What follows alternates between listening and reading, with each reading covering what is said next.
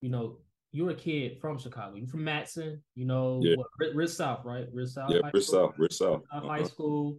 You know, over your shoulder, I see an iconic Chicago photo. You know what I'm saying? Oh, yeah, man. is I- on a you know Sunday morning, Easter Sunday, yep, yep. you know, um, and you're working at you're working at Channel Nine, as they call it in Chicago. You know what I'm saying? WGN. You know, yeah, um, tell the people what WGN stands for. For those who don't know. Uh, I don't know. Oh, I might have to cut that one out then. nah, you can leave it in, man.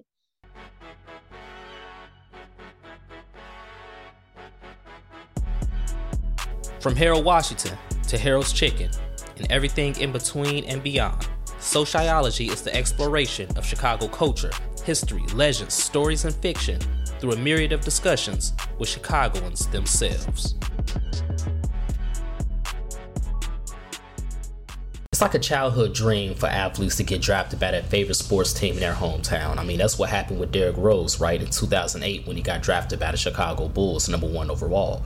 But that feeling isn't just exclusive to sports. On this episode, I talked with Glenn Marshall. Glenn has been a media professional of over 10 years, and on this episode of Sociology, he's going to tell us how he fell into the media world, specifically the news world, and what it's like to work in the news in his hometown of Chicago. So make sure you listen and get inspired by this episode because Glenn drops a lot of wisdom and he talks about a lot of the downside of working in the news industry too, which deals with crime and things that we don't see every day or hear about. And WGN, what does it stand for? If you listen closely to the episode, you will find out. So without further ado, let's get into it on the scene with Glenn Marshall. Um, we just get into it, bro. Like it's just a conversation. Like, um, you went to Northern, I went to Western. Uh, you know, so we got that in common as far as the state schools in Illinois go. What did you major in at Northern? Was it communications? Yeah, bro. So I I uh, majored in communications with an emphasis in media studies, so like production stuff, bro. So I learned how to uh, edit video, audio, shoot video, record audio, those type of things, man. Yeah. With my classes. Yeah, yeah, yeah, yeah, yeah. Um, and what what made you choose it as your major though? Like, what what was the you know what made you say you know what I'm gonna major in communications? Because like just as parenthetically, let me say like I chose broadcasting because I talk a lot. you know Uh-huh. what I'm saying? Like that's literally why I chose broadcast. I'm like, you know what? This is like the perfect major for me. You know, you got TV, you got radio. I could just talk. You know, I always wanted to be a film director, but Western Illinois didn't have a film major. You know what I'm saying? Okay. So I'm like, let me just go ahead and do the broadcast route. It seems like it's made for me. So for you, in your- situation, what made you go uh the communications route? So honestly, it's a totally different story, bro. Um, Uh-huh. I always wanted to act, Okay. and my parents wouldn't let me get a theater degree. Mm, And so I had just got a mentor uh, my senior year in high school who was the program director for WCIU Channel 26.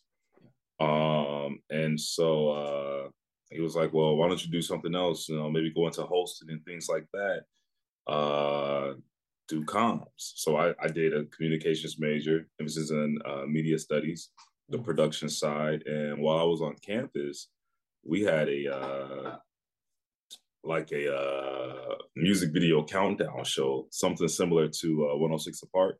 okay. Uh, we had something like that that uh, we did. We would go to different parties, events, and we would toss the music videos, uh, interview celebrities when they came to town. So it was my freshman, sophomore year of uh, college, and it would run through the dorms. Yeah. Okay. It was me and a group of my friends. It was probably like maybe like when we first started, four or five of us that did it Mm, and we made we made it work, man. It was really dope. Uh, and how I got into journalism, uh, journalism professor on campus watched our show. Was like, hey, we can make this even great. A black guy, and he was like, why don't we do urban news? So we take out the music videos, but just discuss stuff that's going on yeah. in the community, uh, and still interview the celebrities and things like that. So that's how that started, bro. Mm. Uh, and that just catapulted me into the career.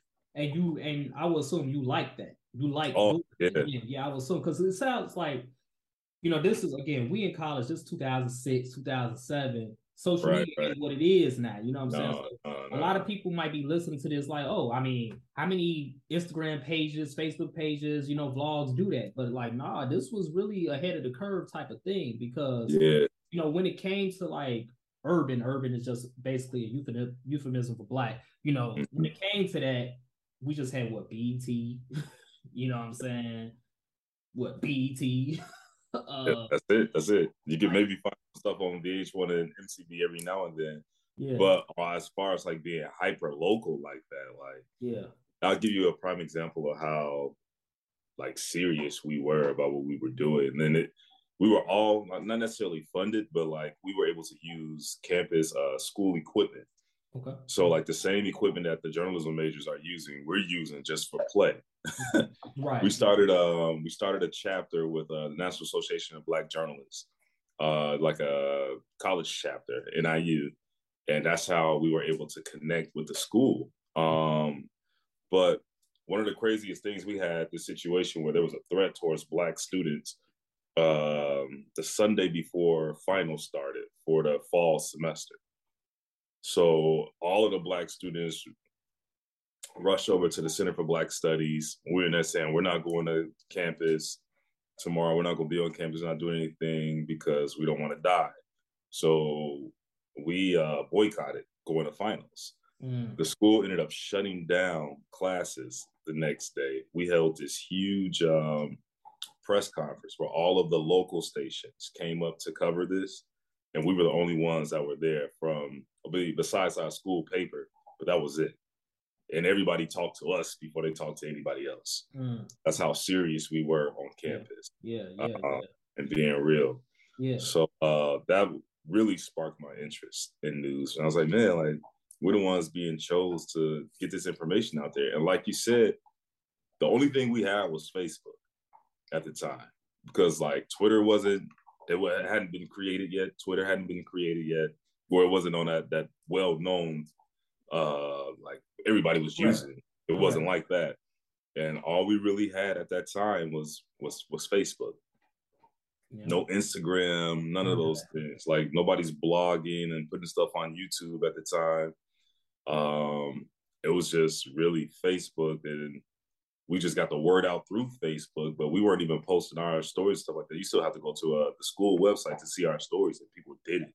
Mm-hmm. It was mm-hmm. crazy, bro. Yeah, yeah, yeah, man. It's like people forget how archaic, you know, uh, media was just ten some years ago. You know what I'm saying? Yeah. Like everything just exploded after real, like 2010. But you know, I remember we had like little DV cam tapes, you know, for uh you know, cameras back there because like we we had access to the uh equipment as well as a broadcast student, you know. Gotcha, gotcha. We had all that, but we had to drag around those big cameras, man. Yep. The DV cams in there, you know. Yep.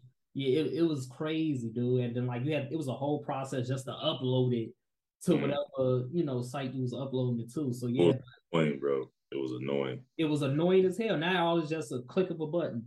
Yep. Um, but you know, the fact that the student body definitely gravitated towards what y'all was doing opposed to the mainstream media outlets, you know, that's that's definitely huge and it shows that y'all resonated and y'all av- y'all obviously made an impact. You know what I'm saying? Oh, like, oh, yeah. Really check it for y'all. So again, we said you obviously enjoyed this so much that you made it a career path. So after you graduated from Northern, you your first job was in was it Atlanta or was it Boston?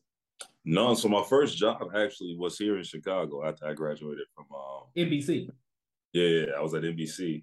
Mm-hmm. I had an internship there, mm-hmm. and they actually wanted to hire me right after my internship, but I still had a semester left of school, so uh, I couldn't do it.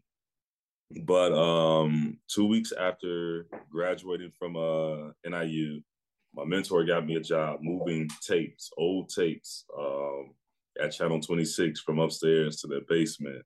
Mm. And I did that for maybe a week. And on that last day there, I got a call from NBC to come back over and work on the assignment desk. So I was a uh, assignment desk assistant as well as a field producer for them. So I did that for a couple of months. Then I got hired to go into this uh, training program through NBC to be trained how to be producers. Um, and I did that for a year. And then I left to go and be a reporter in Springfield, Illinois. Springfield, okay. Yeah, yeah, yeah. Exactly. So it went Springfield to Boston to Atlanta and okay. then back. Okay, and then um, see that first of all, that's a blessing that you definitely got that call back from NBC. Um, yeah, and like, cause I I interned at ABC summer 08, so I was a sophomore going into my junior year. Um, gotcha. And it was it was definitely a great experience, you know, being in the newsroom, just you know, seeing like how things, re- seeing what really goes on behind the news, you know, seeing seeing what gets set up uh, for news coverage, you know, and the stories that don't make it to the actual uh, broadcast because a lot of people don't understand. It's a lot of stories that don't make it. you know, yeah, clearly I mean, you can't cover everything, but just seeing that process, like, okay, we're gonna run this and not run this. Um, seeing like the anchors, Karen Jordan, you know, uh, Ron Magers, you know, it was definitely a great experience. ABC didn't hire me, but I ain't tripping too much because I really never had that desire to go into news. But for someone like you who did, that's huge that NBC did call you. And then you moved down to Springfield. Um, and you was in Boston. How long was you in Boston? I was in Boston for four years. I was in Boston for four years. Yeah. How was that experience like? I never been to Boston. I haven't been to Boston yet. Yeah, Boston is different, man. Um, my friends that are from Boston, they always clown me about this, but Boston is different, bro uh, the racism out there is is different. I heard. yeah, it's, it's, it's it's very different, man. Um, I had a lot of issues, but I will say Boston is beautiful in the summer. Mm-hmm. Uh, a great place to vacation for the summer, like going to the vineyard, things like that. But other than that, I don't need Boston. you don't need Boston. You ain't got no desire for no. Boston right now. But it, and it's crazy because like Boston has so much culture there, mm. and I think it's slowly changing, but it's still behind on a lot of stuff. Even though they try to say that they're so progressive, mm-hmm. there's a lot of stuff that they are behind on. Um, but there's so much culture there, and in Boston, like Boston was my wake up call that I'm no longer in Chicago mm-hmm. because a long way from Chicago. Right, bro. Like you, you, you will walk around and you'll see black people. The funniest story was me trying to find a barber, and so I would see black people out and about or whatever, and I would try to go and talk to them. Next thing I know, they're speaking like Portuguese. It's not even Spanish. I was like, "What is this? What's going on? Who are you?" And it was like from Cape Verde. So like uh the island off of Africa, man, mm-hmm. you will see like all these people that look like me and you, but they speak Portuguese, or they'll they'll be Dominican and Puerto mm-hmm. Rican. It's mm-hmm. just like Chicago doesn't have that that that flavor like that. No. It doesn't have that flavor. Like you have that. You see somebody black, they speak English. Exactly. Whereas out there, man, you have the Jamaicans, the Haitians, mm. some of everybody is there, bro. Trinidad and beyond, man. Like it's that's the beautiful thing mm. about Boston is the diversity there, but that racism, bro. You just like, man, I ain't trying to deal, man. Yeah, I heard it was a different breed. Like obviously Chicago is a very racist city, as we know. But I heard, yeah. like you said, it's just a different type. You know, racism comes in different forms, different types. You know, yeah. Chicago's racism is we know it as Chicago's racism. You know, Martin Luther King Jr. even said it was different here in Chicago. But yeah. you know, to say Boston is different, I can only imagine because I heard the stories as well. Um, but yeah, so you was out there for four years, and what uh, affiliate you was working for the NBC affiliate out there? Yeah, I was out there at the NBC station. Uh, we started off as uh, this this uh, network that would cover all of New England. It was called New England Cable News, uh, which was owned by NBC, and they wanted to have their own affiliate there. Okay. So they created a station, NBC 10, um, within like two years of me being there. And we would work for the NBC station as well as uh, the New England Cable News. Okay, station. so y'all was doing like kind of double duty. Yeah, yeah, yeah. Man. It was, what was um, what was the story out there in Boston that you will never forget? It could be good or bad. I mean, you know. I mean, I could, I could, I could give you a couple that I, I will never forget. Um, one of the coolest moments that I had in Boston was uh you a football guy? Yeah. Uh getting close to uh Devin McCourty. Uh he okay. became a, a good guy um with me. Um just covering him out there and we did a mm-hmm. story together the week before well no not the week before but uh yeah actually i'm sorry it was the week before the super bowl uh they had just won the playoffs and they were headed to the Super Bowl. And I got so close to him that he was like, "Yo, you come to the house."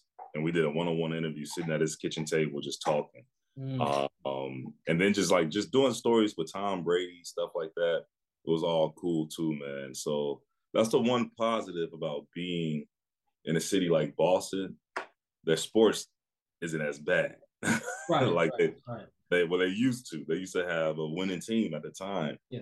Uh, when it came to basketball, football, even in hockey, like they, they were killing the game. And so being able to go to those games, talk to players afterwards, because I'm not even a sports reporter, but just being able to go in and talk to them about different things and stuff like that mm-hmm. was really, really cool to me. Um, another interesting story that I covered was, um, man, what's the name of the movie? Uh, Denzel was in town filming a movie. Um, I cannot think of the name of this, and it had a sequel too. The Equalizer.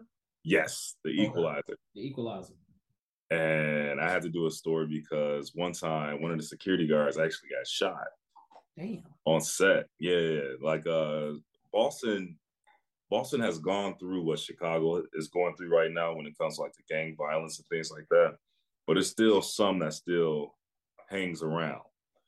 And so one one one night, security guard was trying to secure an area that they were going to be filming in. They were setting up, and it was also an area where people come to pick up their drugs. And so like he's like, y'all gotta get out of here.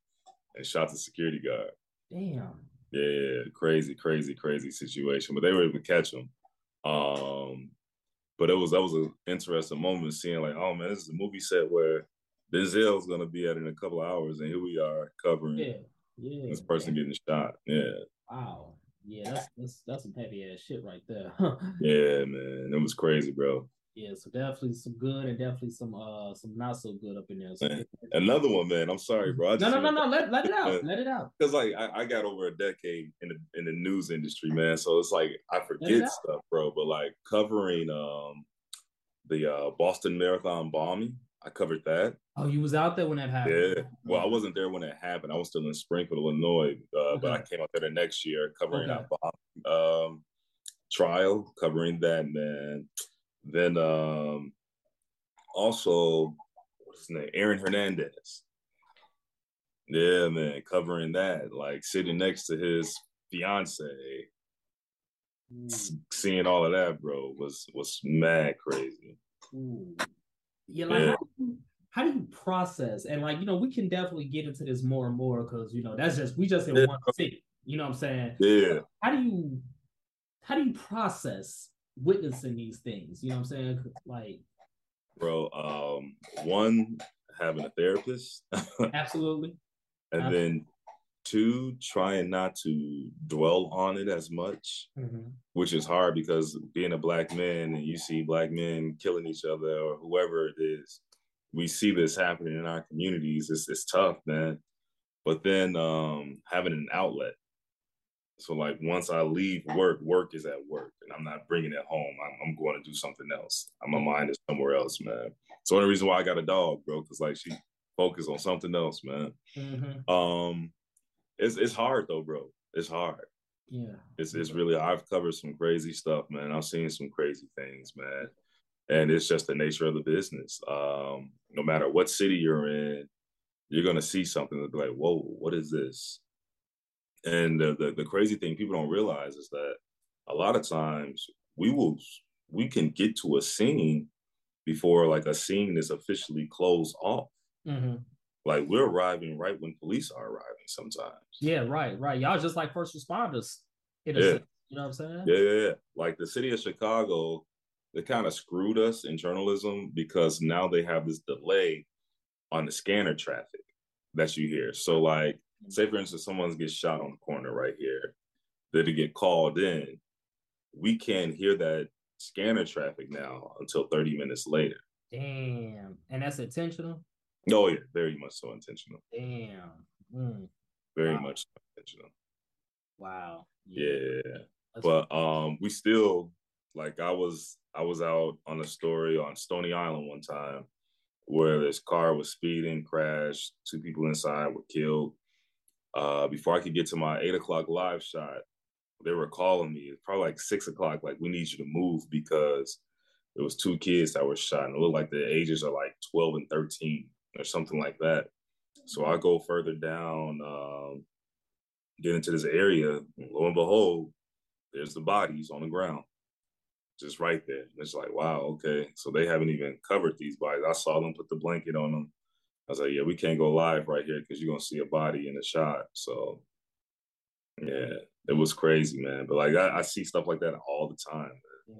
Yeah, yeah, yeah, yeah. And it's like, man, okay, so yeah, that's that's heavy, you know. Yeah. Um, you know, because you know, we we talk about firemen, firewomen, police officers, you know, obviously the what you think of when you first say yeah. first responders and you know the things that they have to see and witness and like you know we we see that the uh, suicide rates are going up with you know CPD officers and you know things like that but I think people never really talk about how the news are, is there too and y'all the ones yeah. that gotta say it yeah. y'all the ones that gotta say what happened yeah. you know um and then the public to know bro like half the time when it comes especially on the early morning shifts or if there's like breaking news and it's a shooting and they're literally saying breaking news the shooting just happened maybe 30 minutes ago, 45 minutes ago.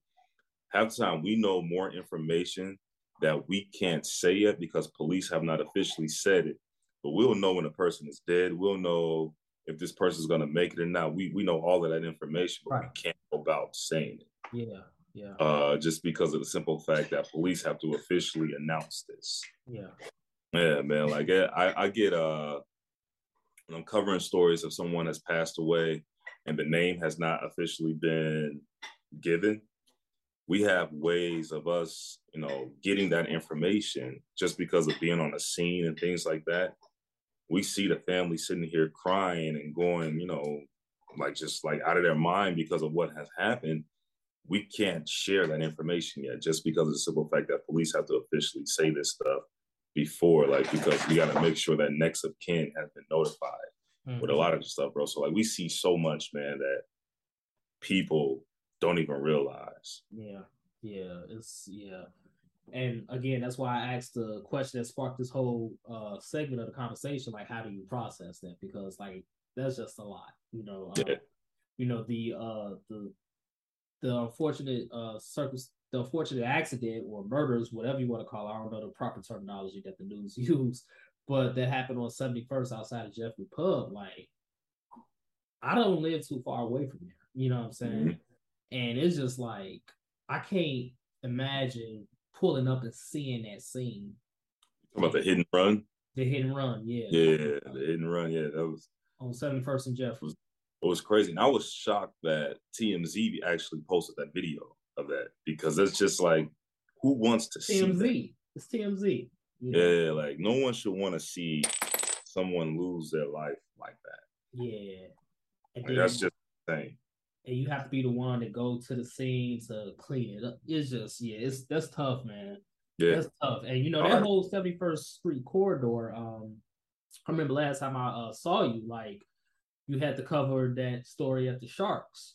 Mm-hmm. Right, and that was that a murder? Was was that just a shooting? Oh, it was a homicide. Yeah. That was a homicide. So that was a homicide. Yeah, yeah. Hmm. The guy that cleans up in there, he's a homeless man, but um he'll go in there and sweep in that uh convenience store. He also would do it at the uh barbershop across the street from there. Somebody shot and killed him. Mm-hmm. Homeless man.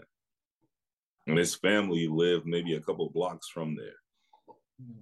Uh, they said like his family tried to get him off the streets. He, you know, mental health and things like that, preferred to be out there on the streets. He would go check in and go back out there, but he made his money by cleaning up the stores and being in there. Nice guys, what people said, wouldn't hurt hurt anyone. Yeah.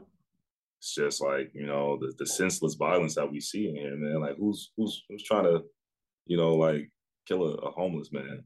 Like what has a homeless man done to you? Yeah. Yeah. Uh, just like shoot, uh, Thursday, man we're we're covering a story uh, over there in the back of the yards neighborhood where year old? Yeah the 20 year old uh well 21 and his brother's 15 their dad is at the the bus stop with them because they're both special needs. Uh both of them are nonverbal can't even speak. And you got these little kids coming out here and calling themselves gangbangers, throwing up their set and doing all this other stuff, asking them questions, and then pull out a gun and just start firing and shoot these guys. Like, what are these kids done to you? They sitting here trying to go to school. Yeah. Where y'all need to be. Yeah. It's crazy, man. It's crazy, man. It's demented, it's demoralizing. And, you know, living in Chicago, it's kind of like you become numb to it. You feel me? It's like, you know. And I think that's the sad, that's that's the sad part yeah, about it. Yeah, because you should never be dumb to someone losing their life, especially in these type of ways, you know. Our community so much. Yeah, our community just moves on. Like like this stuff is not happening. And I don't understand because we're losing we're losing us. Yeah. Yeah. Losing us like every day, daily, a lot. Would you say since you've been since you came back home to Chicago, um, you know, you was in Boston, then you went to Atlanta. That was an NBC affiliate too. In uh, Atlanta. Yeah. I worked at a couple of places in Atlanta. I, I went down there to freelance. Okay, uh, to I didn't want to sign a contract, so I was down there for two years. But I worked at the uh, Weather Channel, the CBS affiliate, the NBC affiliate. I produced two talk shows. I was a producer on two talk shows out there. Uh, one with uh, Will uh, Packer, and then another one with uh, TV One hmm. called uh, Sister Circle. It used to come on TV One, yeah. Um, but they shut us down during the pandemic. And what else did I do?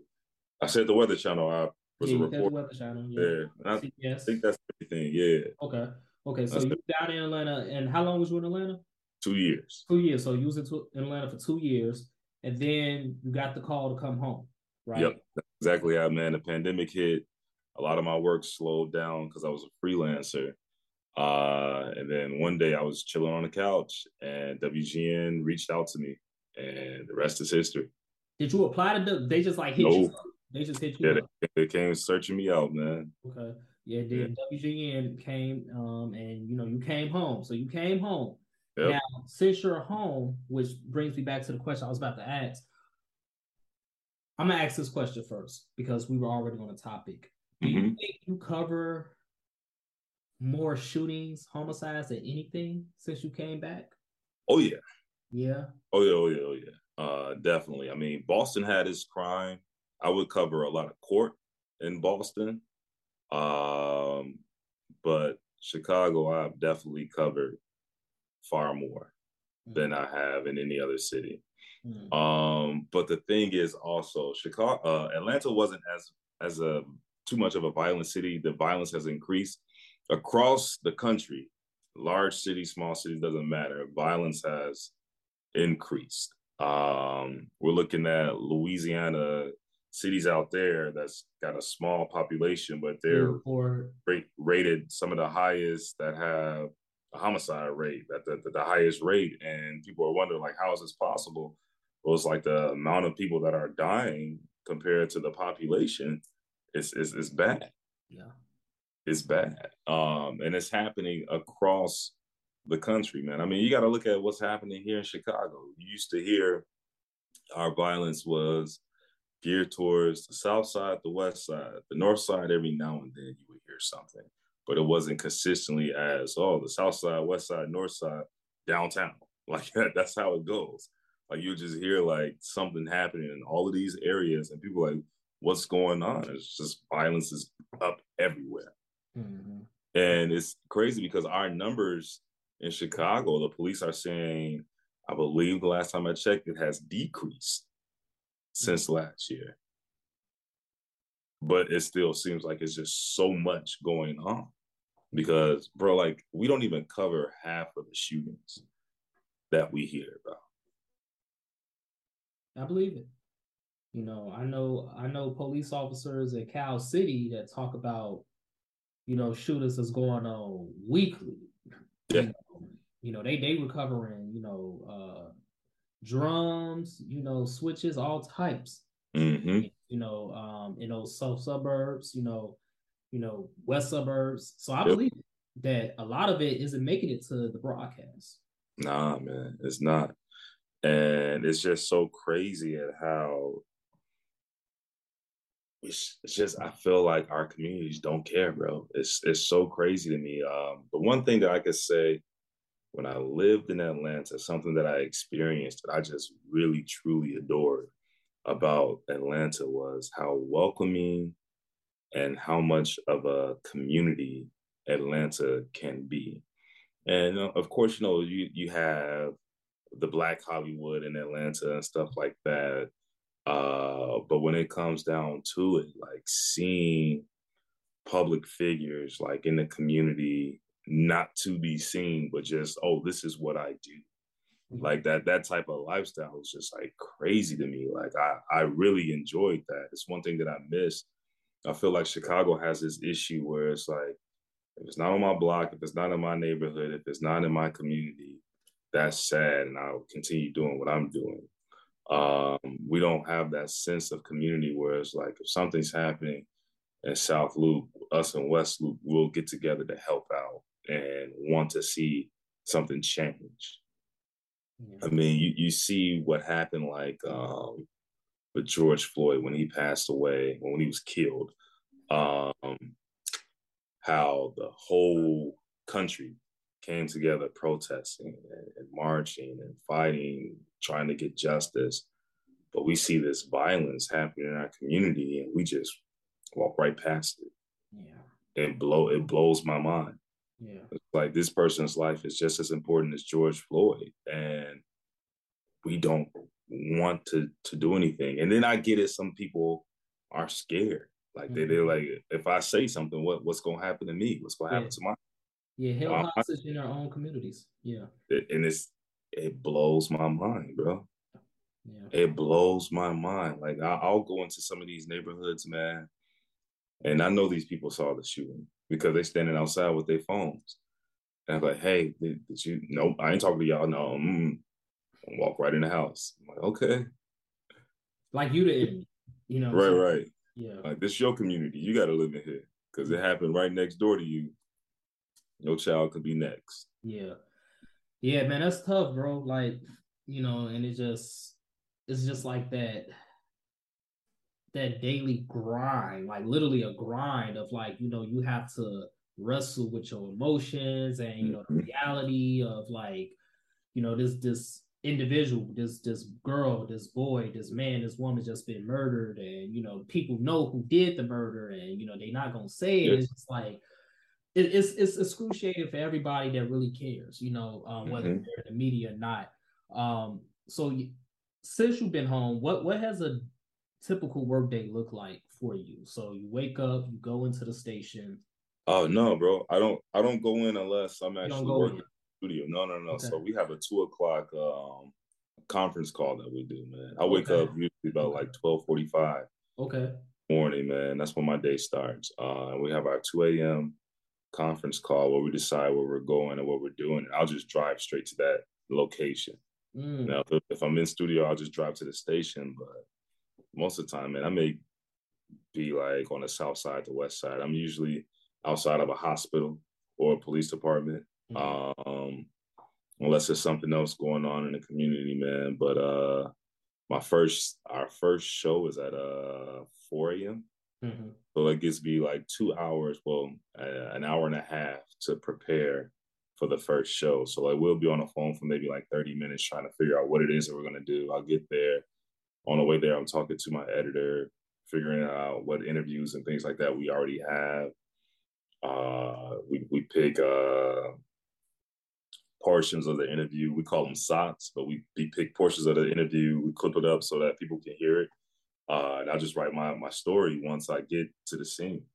Mm-hmm. I just sit on my iPad and I'm literally writing, put the you know the the sound bites, uh, SOTs and things like that in, send the script in to my executive producer as well as the producer for the show, mm-hmm. and my editor edits everything together, man. And by three fifty eight, I'm standing in front of the camera because at four o'clock we start.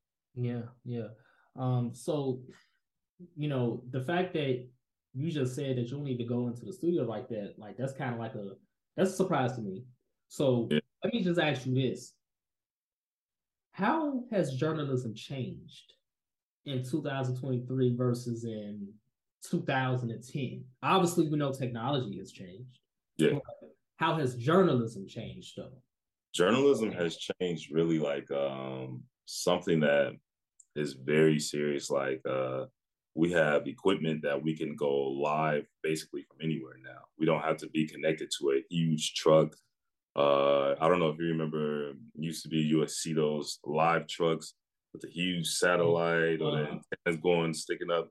We don't even use those anymore. Rarely we will. Um, we have these LiveU packs that's basically a bunch of cell phones created into one signal to shoot our signal of the video and what we're saying live into the station uh, through uh, satellites and things like that. Uh, also, a major game changer for journalism was when social media became so prevalent.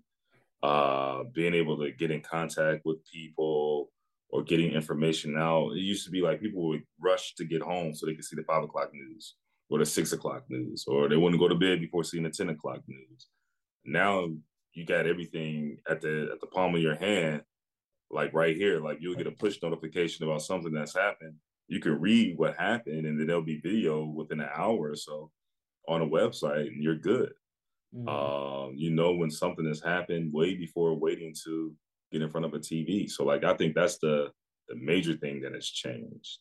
Uh, one thing that's cool about Chicago is that Chicago is a city where people actually still watch the news. yeah, I know a couple of them right now that literally wait until the news goes live. On, yeah, you know, Channel Nine, Channel Five, Channel Seven. Yep. bro. Like people here in Chicago really watch the news, and it's so interesting to me because in a city like Boston, mm they did not watch the news. mm They were like, why, why is this on? Like, why are you watching this? Like people didn't know who I was out there. It's like, oh, you're a journalist. What do you work for the the Globe? No, for the NBC station. Oh, okay, cool. they ain't even care. They didn't Boy, care. If you on the news in Chicago, you a celebrity.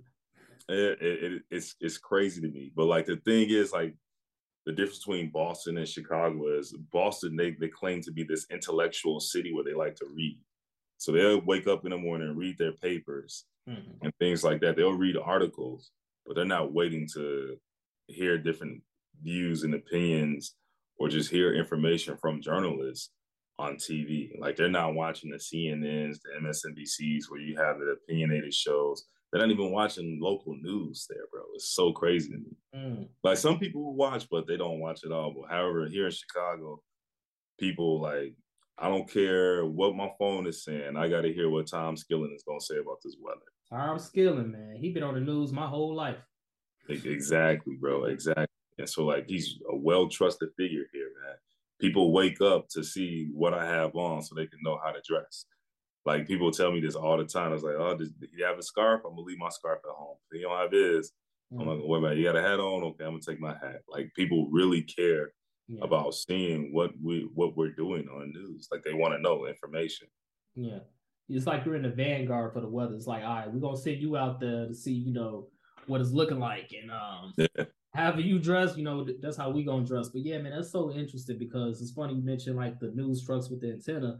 You know, I remember a fleet of those, you know, when I was interning. Um, and mm-hmm. say that stations don't really use those now you know so it's just interesting to see how technology has really um, affected the way things are done in everything that we do you know yeah every single piece of media is just literally all controlled by you know a phone phone ipad tablet you know yeah. whatever it may be um bro so, i'm doing my hits or on the tv bro once you see my head go down like this i'm reading my script from my phone man that's all I'm doing, man. Just reading from my phone, bro. Just reading it straight from the phone. If you if you had to teach a journalism class, what would be like um the syllabus of the class, you know, for the up and coming oh, generation in 2023? Because even though technology has changed, the spirit of journalism, I will assume, is still constant. You got to tell the yeah. Yeah, I think that would be. I would think that would be like basically my thing. I can't give you a full syllabus, yeah. But I could just tell you my class would be, especially if it's like an intro to journalism class, it's just getting down the basics of journalism, making sure you can factually report the who, what, where, and how. Mm-hmm. And a lot of times it's digging to find that how. Um, a lot of people think that this job is glamorous, bro. I spend more than half my day sitting in my car. Like I don't have an office. You know, I don't have a cubicle that I can go to every morning. It's my car. And I'm just sitting in there outside of a police department, outside of a crime scene, outside of a fire, like all morning. And it could it could it could wear on you, bro. It could wear on you. Cause I'll get home by like 12, 12 30. And then I got a couple hours before I gotta go right back to sleep because I gotta be up at twelve forty five. Mm. Yeah. And it's, it's it's it's a lot, man. And I, I want people to realize that because folks see us and they think like, oh man, y'all live this glamorous life, man. Y'all must get free. So I don't get nothing free. ah, who said that? oh, they wild. They wild. I, I, pay for a haircut every week. That's what, like I gotta get my haircut every week, bro. Every week. Remember them days? You probably still can do it. You could go once a month and be good. And you know how barbers charge in Chicago, man. Oh yeah, it's going up. It's going up. Look, it's crazy. My barber, um, he had to go up on his prices because the owner of the shop going up on the booth rent. So it's kind of like a trickle down mm-hmm. effect. You know what I'm saying? Yeah. I need to go holler at him right now. You know, straight up. But smooth, yeah. bro. Smooth, but like people don't realize that, and I, that's one thing that I can tell these young journalists because they see us on social media. It's one of the reasons why I kind of stopped like posting so much of myself mm-hmm. okay. and things like that. Like I even stopped posting my dog. He's like, "Oh, we want to see your dog." I'm I'm I'm past that in my life, man. Um, I'll post funny stuff, but that's what I get to social media for. I don't get there to get news and things like that. No, I know how to I know how to read and get other information, but like I'll go over there just for like strictly funny stuff. Yeah. And checking in with friends and things like that, man. These young folks, man, they think that we just like all y'all do is just have fun. You host events and you're on TV. Like, man, try standing outside in the blizzard and see how fun that is. Yeah, I ain't doing it. I ain't doing it. And you know, it's, it's, it's interesting that you say that. Not interested, but I'm glad that you say that because, you know, the who, what, when, how, you know, the basics of journalism, telling the story factually. Yeah. With the explosion of social media, with the explosion of technology, a lot of people don't understand that anymore. You know, no. the whole fake news, you know, we throw that phrase mm-hmm. around fake news is is literally like an epidemic within itself. You yeah. know what I'm saying? Because so many people, all you need to do is see a meme that say something. You know, mm-hmm. like oh Kanye. People, suing. people will run with it. People gonna run with it. Kanye suing Adidas for eight hundred billion. They owe him eight hundred billion. See, Kanye won. Like it's just like that's just an example though of like people just sharing stuff without even knowing how to get to the facts. Man. People don't even know how to get to the facts because I don't think people read anymore. People don't read anymore. And Bro, we- the shade room and spiritual word, baller alert, these social media handles they rule people's lives and they don't even realize it. Yeah. It's like you mean to tell me that you're listening to what the shade room said? You don't even get the full article with the shade room, and they're just copying and pasting sometimes from somebody else. Like they, this, this is not how you should consume news or get your information. You gotta read. If you don't watch TV, which is totally fine. I'm not knocking anybody that don't watch the news. Read at least. Gotta read. Gotta read. Learn how to fact check. Like I remember there was so much stuff coming out about Kanye and whatnot, and people would get mad at me because they would send stuff to me. It's like you don't send, don't send articles or don't send stuff to a journalist and not expect them to fact check. Yeah, yeah. All you gotta do is Google search and, and find the truth. Yeah. But they're like, man, just because ABC or NBC hasn't said it, don't mean that it's not true. And then Sure enough, it would come out that is not true. You know, people would just go silent. Mm-hmm. I'm like, man, you gotta read. You gotta get information for yourself. Stop allowing social media to be where you get your your, your knowledge because it's not knowledge. Yeah, at all. And as a black man in the media, uh, a black millennial in the media, you know, we get we getting up there, we getting old. I know, bro. That's crazy, man. We still young, but we getting old. You know, it's um, crazy, bro. You know, as as someone that's in the media, do you feel do you feel some sort of duty to like continue to um do you feel a duty like when you're in your car, you know, working on these stories and you know, like you say, it wears on you. I'm, I'm sure it do. You know, the work I do wears on me. Um, but because you got so many people out here that's adverse to the truth and you know don't mm-hmm. read, do you like think that's like a motivation for you? Is it one of the motivations for you?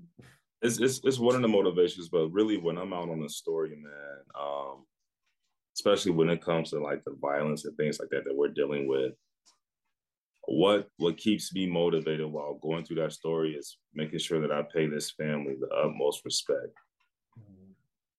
because at the end of the day, they're they're a story that their voice should be heard if they want their voice to be heard. Someone should care about this person that died.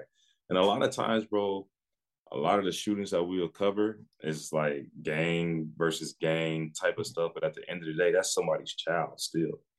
Before he was a blood vice lord, whatever these people are now, like he was somebody's child. She was someone's child. And they didn't deserve what happened to them. And we're not gonna do anything but continue repeating the cycle until we wake up and realize this ain't it. Yeah. Yeah.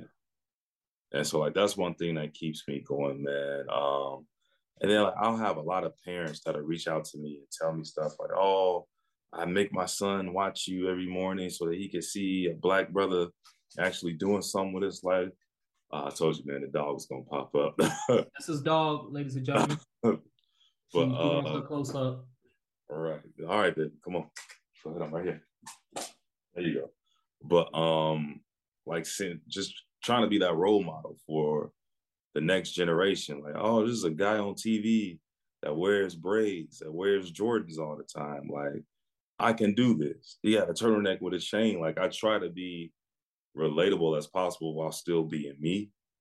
Um, just so that people could see themselves when they see watch the news. Because growing up, we had a couple, but it wasn't a whole lot of us. Yeah, like I'm like who we had. We had Ron Jordan, Robert Jordan. What was his name? Bob Bob Jordan. Bob Jordan. There we go. Bob yeah. Jordan. Bob Jordan. Jordan works at ABC. Warner Saunders. Yeah. Uh, Jim Rose yeah, over Jim at Rose. Seven. Art um, Norman. Yeah, yeah, I said I said oh, You, oh, you said Art Norman? Okay, okay. That's that's your frat, I know. yeah, yeah, yeah. yeah. I hear you say it. Yeah, yeah, Art Norman. Yeah, yeah. we didn't um, have many, but we did have them though. You know.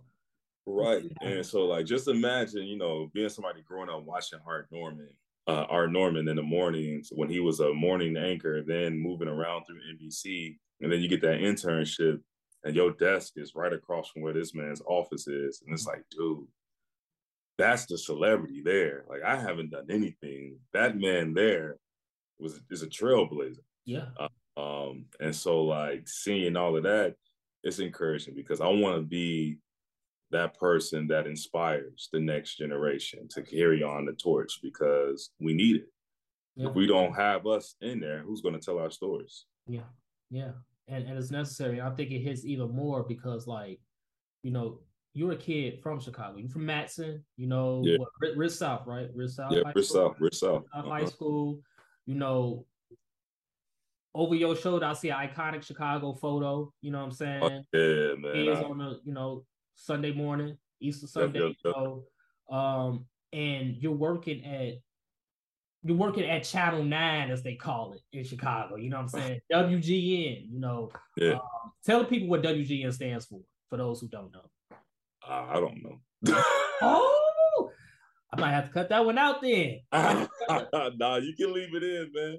World's greatest. Like a lot of times, um, it's uh call letters, and a lot of stations like you mm. have that. So people know Channel Five, but it's really the call letters for this WMAQ. Right. Uh, channel seven is WLS. Yeah, uh, don't know that. Yeah. Channel thirty-two is WFLD. Uh, mm-hmm. channel twenty-six WCIU. A lot of CIU to you. Yeah, yeah. A lot of stations Midwest is like uh, they would have the call letter start with a W. Mm-hmm. And that's how you could tell where where we are. So like Midwest, West, or whatever that may be. Um, West of the Mississippi is K, correct? Uh, east of the Miss. No, no, west of the Mississippi. You're right. Yeah, okay. it's K because okay. like you got LA, KTLA, which is our sister station. Yeah. Um, KNBC, KABC, all of those. Um, so it all depends, man. Yeah. It, it stands for world's greatest newspaper. I just know that because I'm a nerd. I mean, there you go, man. There you go. Yeah. So that's that's all it stands for. But but the point I was trying to make is you're a kid from Matteson, You're a kid from Chicago. Matteson is still part of Chicagoland. Um, and you're working at a major outlet in Chicago. Like that's yeah. a dream come true. So not only are you uh, a black man, you know, representing for future generations, black girls and boys, but you're a black man from Chicago, yeah. working in Chicago. Like doesn't that like you know, again, we talked about how the job is a glamorous. You know, you're covering these homicides, these shootings, you know what I'm saying? It's long hours. You know, you gotta wake up at two o'clock every morning. Right. Keep waking up at two o'clock in the morning, I it ain't happening, bro. Unless I gotta catch a flight or something. Like I don't want to wake up that early. So yeah. we, we get that it's it's you know it's a lot of work, but doesn't that just make you feel good that like you in your hometown doing what you love though? Like oh, you don't get no more Chicago than that. Yeah, bro. Like I'm extremely grateful, man. I, I have over a decade in the news industry, man. Um, it was always my desire to come back home to Chicago. Yeah. Uh, when I was working at NBC here, and they were like, "You can do it. You can do it. You just got to put the effort in and work really, really hard." And it was like, bro, the struggles uh, that came with this career, man. I mean, dealing with racism within the career, bro. Um, just like the pay at certain stations, man. My first job, like, people think it's so glamorous? Being on TV, man, I was making less than twenty seven thousand a year. My first job, mm. and so you, you, see that coming to where I'm at now, man. Uh, like the struggles and everything was all worth it uh, because it makes you grateful for it even more. Um, being able to wake up in the morning and my mom can call me, be like, "Hey, I don't like that tie. You shouldn't wear that no more." Mm. Mm. It's finally you got a nice looking coat on TV or something. Like it's time to get that hair braided. Like mom saying stuff like that, but it, she could see it. Um, it's just like, man, cool. My parents get to watch me in the morning. Uh, my family, my friends, they get to watch me in the morning. I get to tell them what's going on. They're waking up with me, whereas like a lot of people don't get this opportunity to do this in their home. They have to settle for like getting close, like maybe to Milwaukee yeah. or Cleveland, places like that. That's close enough to home. I mean, you got to think about it with our careers, bro, in journalism. We really don't have any days off. We have to be on all the time. Um, and then like holidays and things like that, you you see it. I'm working every Monday. Most holidays fall on a Monday or a Thursday. I'm working Thanksgiving, things like that. But the beauty of it is soon as I'm off work, I get to go spend the time with my family. Whereas in other cities, I'm working this day and then I'm at home by myself, or I gotta find friends to hang with. That's cool with me coming over for holidays. Like I've missed so many holidays and things like that, trying to build this career, man. It's a, it's a, it's a, it's a climb.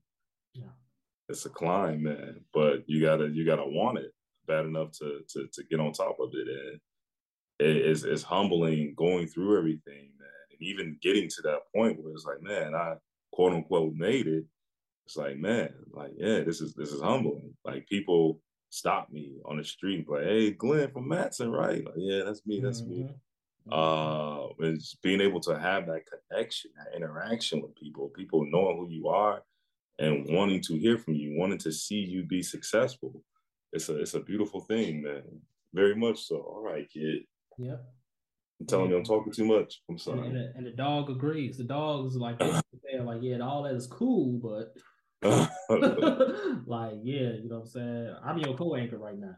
But yeah, yeah, bro, like it's just it definitely is a beautiful sight to see someone you know on the news. Um, you know, just to see the the name, you know, and like, man, I know that person. And, you know, the fact that you get to do what you love is it, it, it never it would never fade away. That feeling would right, right, right. Especially like you said, after all the ups and downs, you know, making less than twenty seven thousand a year, um, you know, dealing with the racism in Boston. I'm sure you dealt with some things here in Chicago. Um, you know, yeah.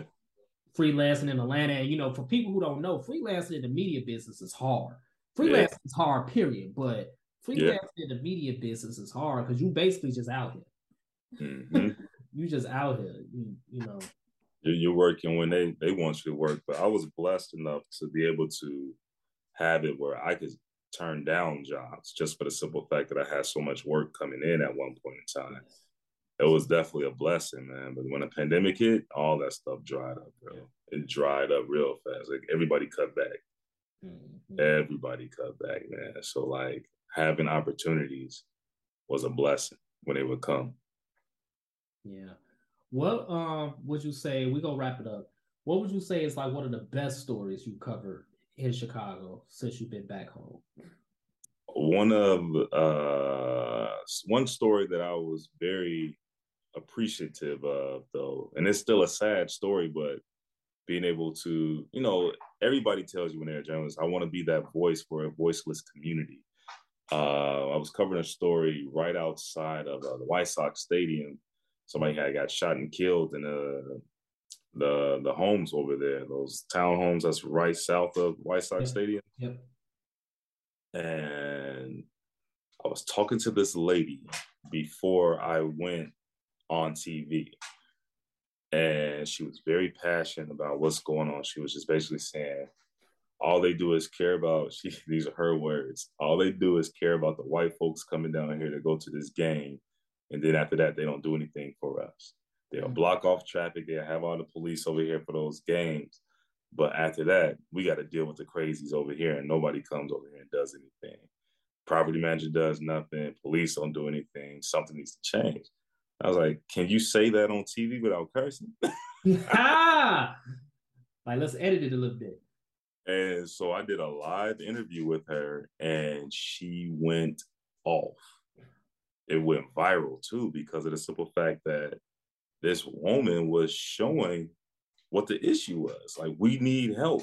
And being able to give her an opportunity to voice that live on TV with our anchors, like, it got to the point where they stopped talking to me. They was talking to her. They were asking, hey, ask her this, ask her this.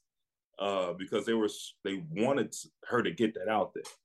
And then to see change came from that. They started having community meetings over there in that area. They started uh, having police in the area more. Uh, the churches in the area stepped up and started doing more. Um, it was a very powerful moment. Like sometimes you just you need that. Yeah. You need to just tell it how it is. Like we don't have anything here. No one cares about us. Yeah. But if that person hadn't got shot and that breaking news hadn't happened, there would have been something else that happened over there, and just no telling what we could have done. Mm-hmm. It's like being at the right place at the right time and being able to give that person that voice, change their perspective or change something for that community. Yeah. Yeah. It caused that ripple effect, you know. Yeah. And that's that passion, man. Like when people are fed up, you gonna see it and you gonna Oh, yeah. Oh, you yeah. know, you gonna feel it. And you know, the anchors felt it, the viewers felt it, um, and Oh, yeah. it created change because people are fed up in Chicago. People Mhm. are fed up. People are sick and tired of being sick and tired. You know, Right, right. we we know we know all of it, man. So yeah, it's, it's definitely a blessing that you was there in that moment to give her that opportunity because Yeah, you know who knows if another reporter would say exactly. they probably would have just heard her concerns and you know just you know Exactly. Whatever. But that's how you you have to be that way. Like when you're, I tell people I've been blessed to be in this position to be a voice for my people. And you know, like uh Issa, she she said it best, you know, I'm saying root for everybody black. yeah, Like I gotta root for us because if we don't protect us, if we don't serve us, if we don't fill that void that's missing in our community, bro, what's what's gonna happen 10 years from now? What are we gonna look at like? You know what I'm saying? We got 12 and 13 year olds that's out here carjacking people now, bro.